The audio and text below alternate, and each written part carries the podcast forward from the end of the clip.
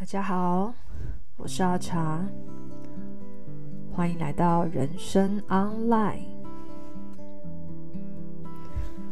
前几集跟大家分享了有关身体的还有心理的一些关联，这样。那其实不是只有我自己，就是呃，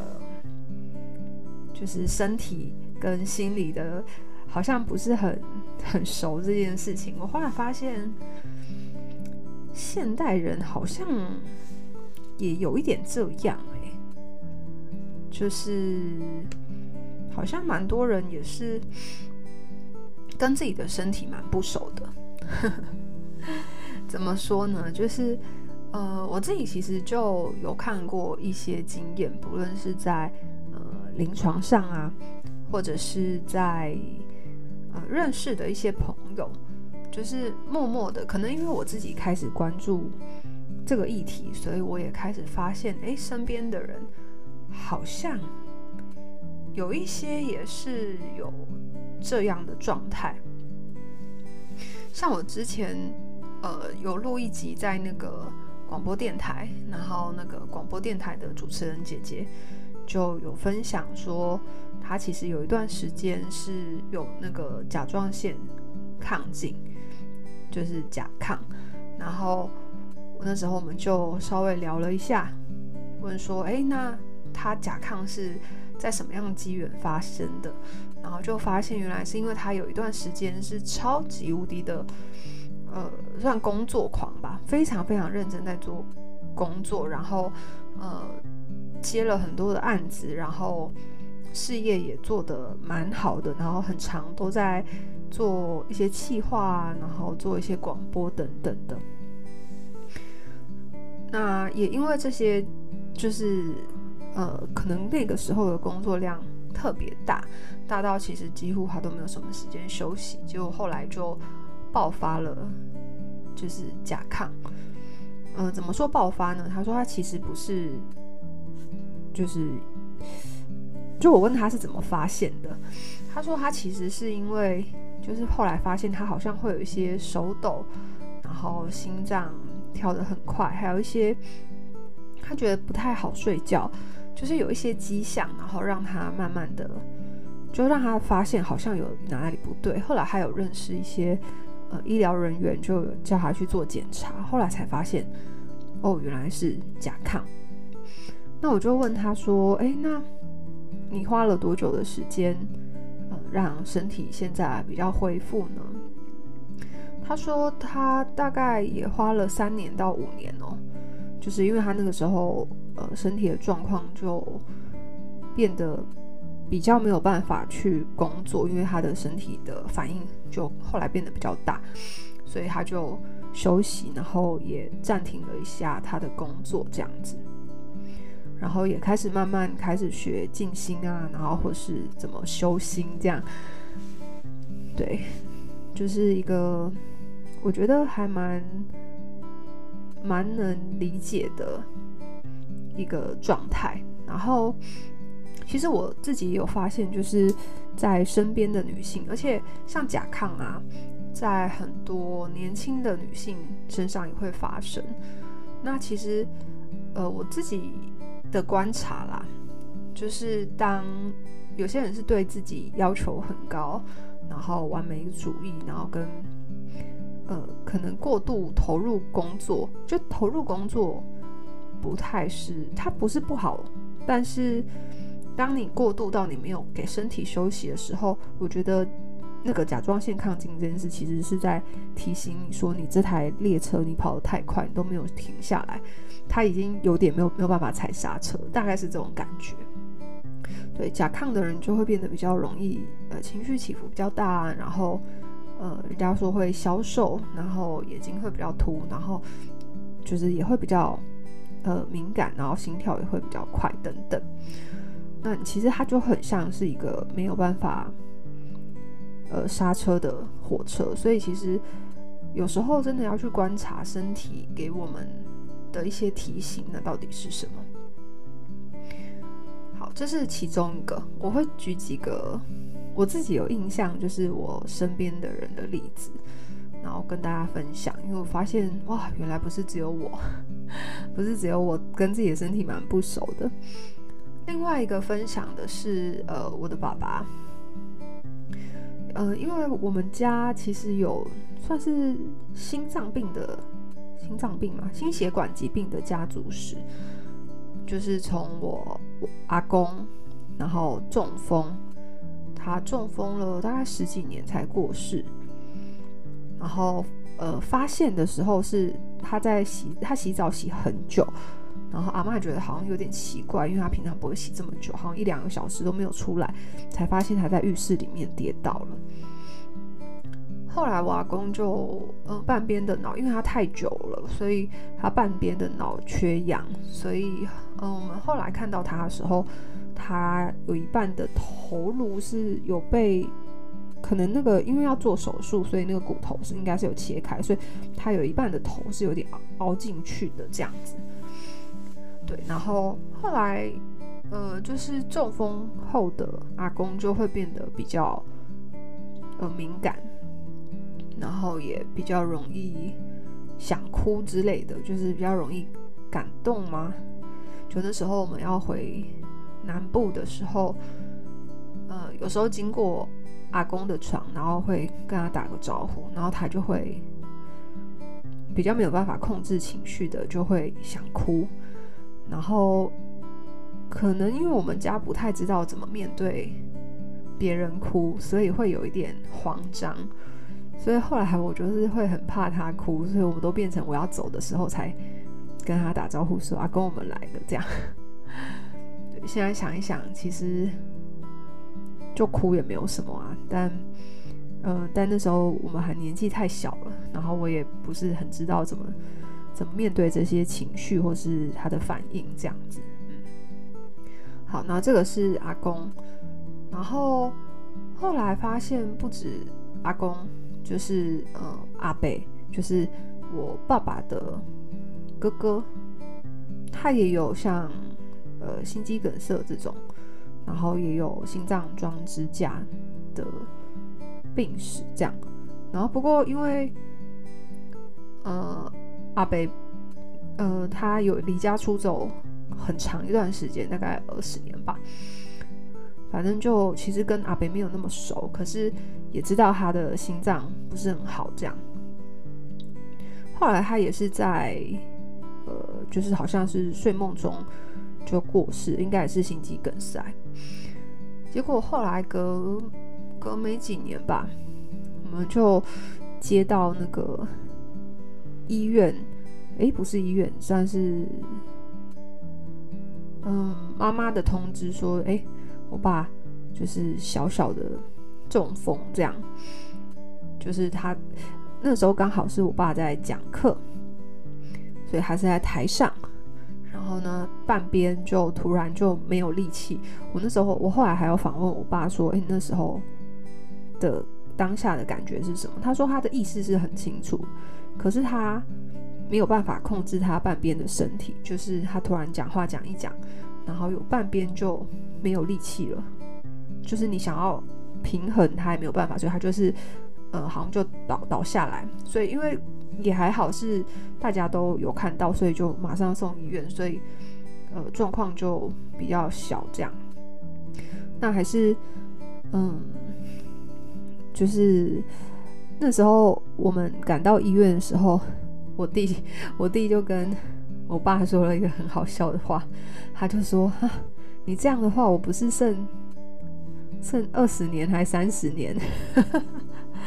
就是爸爸那边的男生几乎全部都有心肌、心脏、心血管的问题，这样子，对啊，就觉得很有，其实有一点有趣，因为以前在看那个，呃，算是就是我们在学营养学的时候，其实都会讲到，就是病史或是家族史会是一个很大的参考。来源这样，就如果你的你有家族病史的时候，可能那个呃得到那个病的几率会比较高一点。然后我就发现哇，就是爸爸那边的男生全中这样，那后来我也有访问我爸说，就是因为我觉得这件事其实很吊诡，因为中风不会是突然发生，当然他在当下大家会觉得很突然，就是当下一定会有一种觉得，哎，怎么会，怎么怎么会这样，就很惊恐、惊慌啊、惊恐这样。但其实前面一定是有迹可循的，所以我那时候就访问我爸说：“嗯，我说你前几天，或是你你在这件事，就是你在小中风之前，你的身体没有感觉吗？就是你没有觉得哪里怪怪的吗？因为一定会有，身体一定会提醒你。”然后他就说：“哦。”他觉得那那几个礼拜他特别睡得不好，就是头会很痛。但是他觉得，因为他习惯忍耐，所以就觉得这个痛应该没有什么，就觉得这个痛，呃，就是就是忍耐一下就过去了这样子。唉，现在想起来我都觉得怎么。你们怎么这样对待身体，都会觉得有一点心疼这样。而且我相信不是，呃，只有我爸是这样。我觉得我在工作职场，还有很多地方，其实都看到现代人还蛮多都是对于那个疼痛啊，就觉得吃个止痛药就好了，但。吃了以后真的解决到他原本就是造成疼痛的那个问题的原因吗？这件事我都保持着怀疑的态度，这样，嗯。然后反正我爸有那样讲嘛，所以后来我也发现说，嗯，疼痛真的是身体的提醒。如果我们早一点。去观察，也许会有点不一样。不过，反正会发生的就发生了嘛。那至少我们以后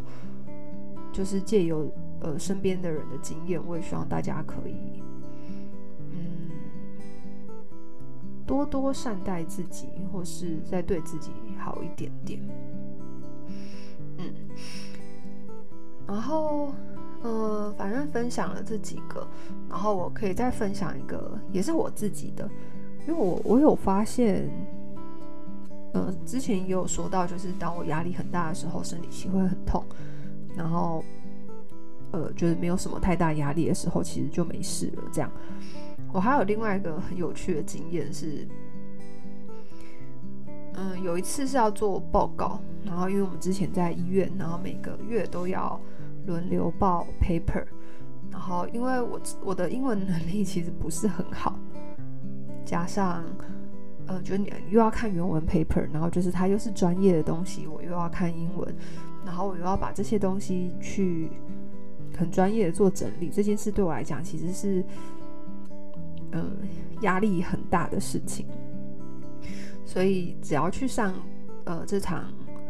就是每个月一次的这个进修课，其实我都会非常非常的紧张。就算不是我报告，因为我们那个老师其实非常的专业，然后也算严格。可是他其实人很好，可是可能我会投射，希望不要让他失望，或是呃希望在别人的心目中是优秀的之类的。所以我会呃在课堂上非常非常的紧张。我有几次是紧张到我觉得我的肚子里面装了一颗石头，就是那个气压，空气在肚子里面，你知道，很像变成一个固体，固固态的石头，很硬，这样肚子就非常的胀，然后那个里面的气感觉是没有办法流动的。那就是等到呃报告完，然后那堂课结束以后。我的肚子就没事了，所以像中医说的有胃主情绪，我就非常的可以体会了。在那之后，所以嗯，中医有很多的一些呃看法或是说法，我觉得都有他们的道理。然后很多东西其实真的都有迹可循。嗯嗯，唉，讲一讲都会很想要叹气耶。我不知道大家有没有。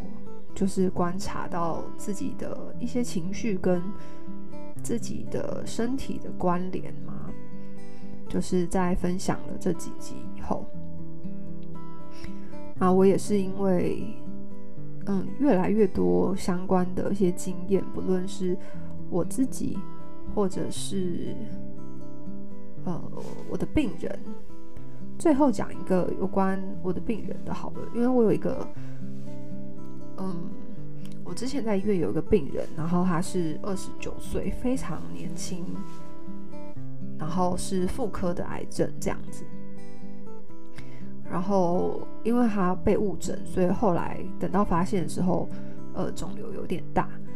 可是因为他年纪很轻，所以就是家人会对他有所期待，觉得他如果努力吃的话，就有机会啊什么的。但其实那时候他的肿瘤已经大到压迫他的胃，压迫到他其他的消化器官，所以那因为而且很大到是没有办法做手术才摘除的，所以那时候医生，嗯、就是跟大家都有说预后就是不太好这样，但是家人其实还是会很期待，或是就是。因为家人是比较，呃，就是公家机关的，然后就是，呃，会很希望他可以做到。但我们在旁边就会知道说，有一些事情好像其实真的不是你你想要努力就做得到的。所以在，嗯，在他身上，可能因为我有看到很多自己的投射，比方说，嗯，爸爸是走比较权威的那种，呃，方式。教育方式，虽然他背后是爱，就是他还是希望你变好，但是，呃，比方说他的期待的方式会是比较命令的，对。然后，嗯，就我在看他们的相处，就会觉得 天哪，好像我跟我爸相处，就觉得那个压力好大。你可以感觉到爸爸投注了很多的期待在他的身上，那。当然，呃，就是这个病友的生命经历，我没有办法完全，就是我跟他的生命经历还是不一样。可是我自己在他身上，我投射到的比较像是，我觉得生病有时候很像是对生命的反抗，就是他好像其他东西没有办法选择，所以他选择用，就是。就是生病去，嗯，